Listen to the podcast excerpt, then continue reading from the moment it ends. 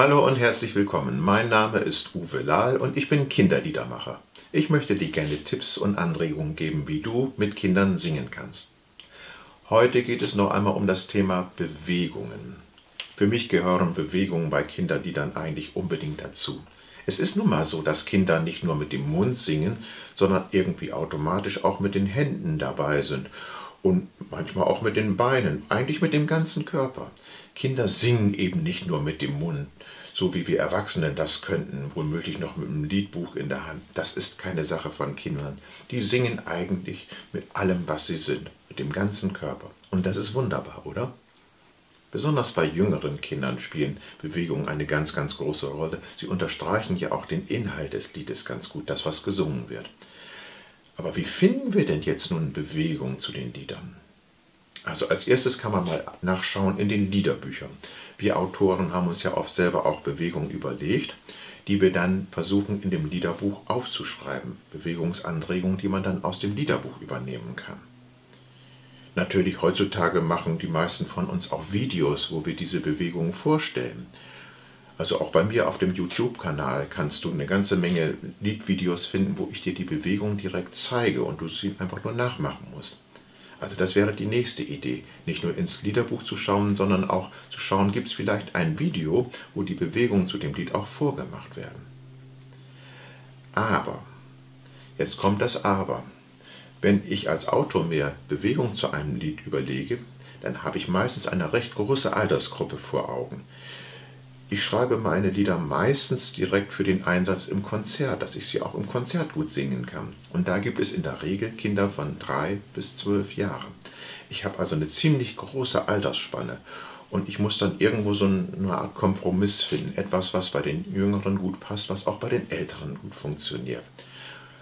Wenn du aber nur mit einer jüngeren Zielgruppe oder nur mit einer älteren Zielgruppe arbeitest und singen möchtest, dann kannst du ja ganz andere Bewegungen machen dann kannst du Bewegungen machen, die genau für diese Altersgruppe passen.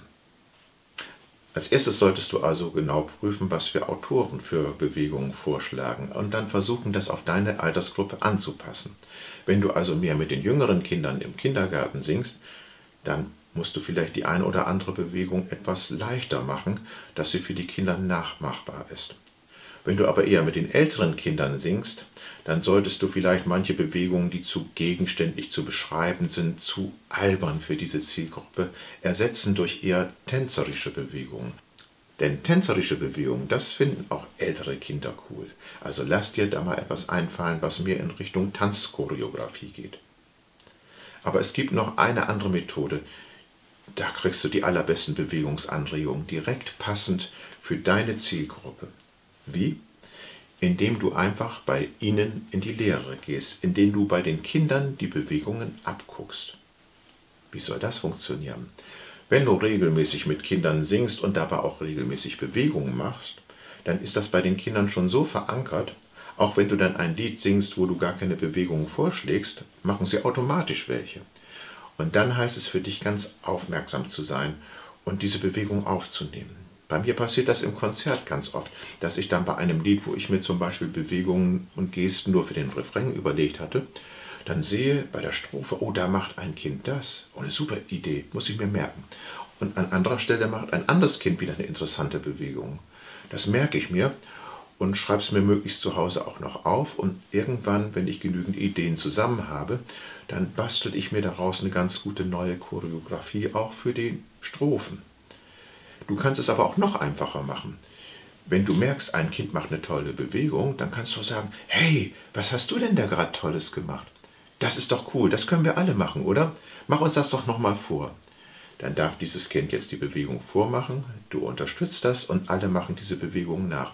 Wir singen weiter und oh, da hat wieder ein Kind eine tolle Idee. Du greifst das wieder auf und so baut ihr quasi gemeinsam eine Bewegungsidee, eine Bewegungschoreografie für dieses Lied auf.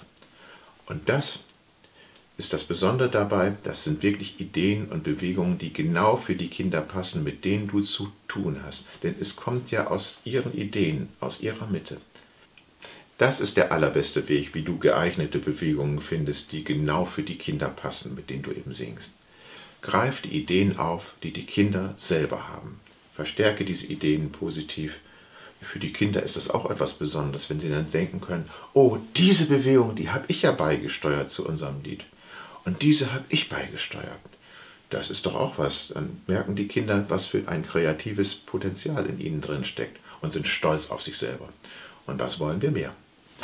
Also geh bei den Kindern in die Lehre, schau bei ihnen ab, was für Bewegungen sie dir vorschlagen und das greifst du dann auf. Viel Erfolg damit. Ich wünsche dir alles Gute und vor allen Dingen viel Freude und Spaß beim Singen mit den Kindern. Mach es gut. In einer Woche gibt es den nächsten Singetipp. Bis dahin dann. Tschüss, dein Uwe.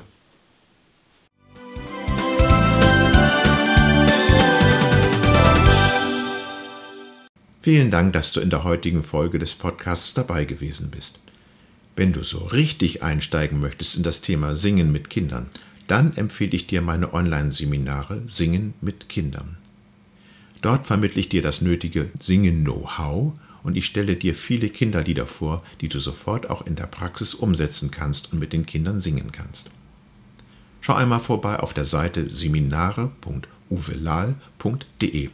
Dort findest du alle wichtigen Infos und die nächsten Termine. Und wenn du dich dort in die Liste einträgst, dann bekommst du sogar ein Lied von mir geschenkt. Ich würde mich freuen, wenn ich dich auf einem der nächsten Seminare ganz persönlich begrüßen dürfte. Vielen Dank und mach es gut. Tschüss, dein Uwe.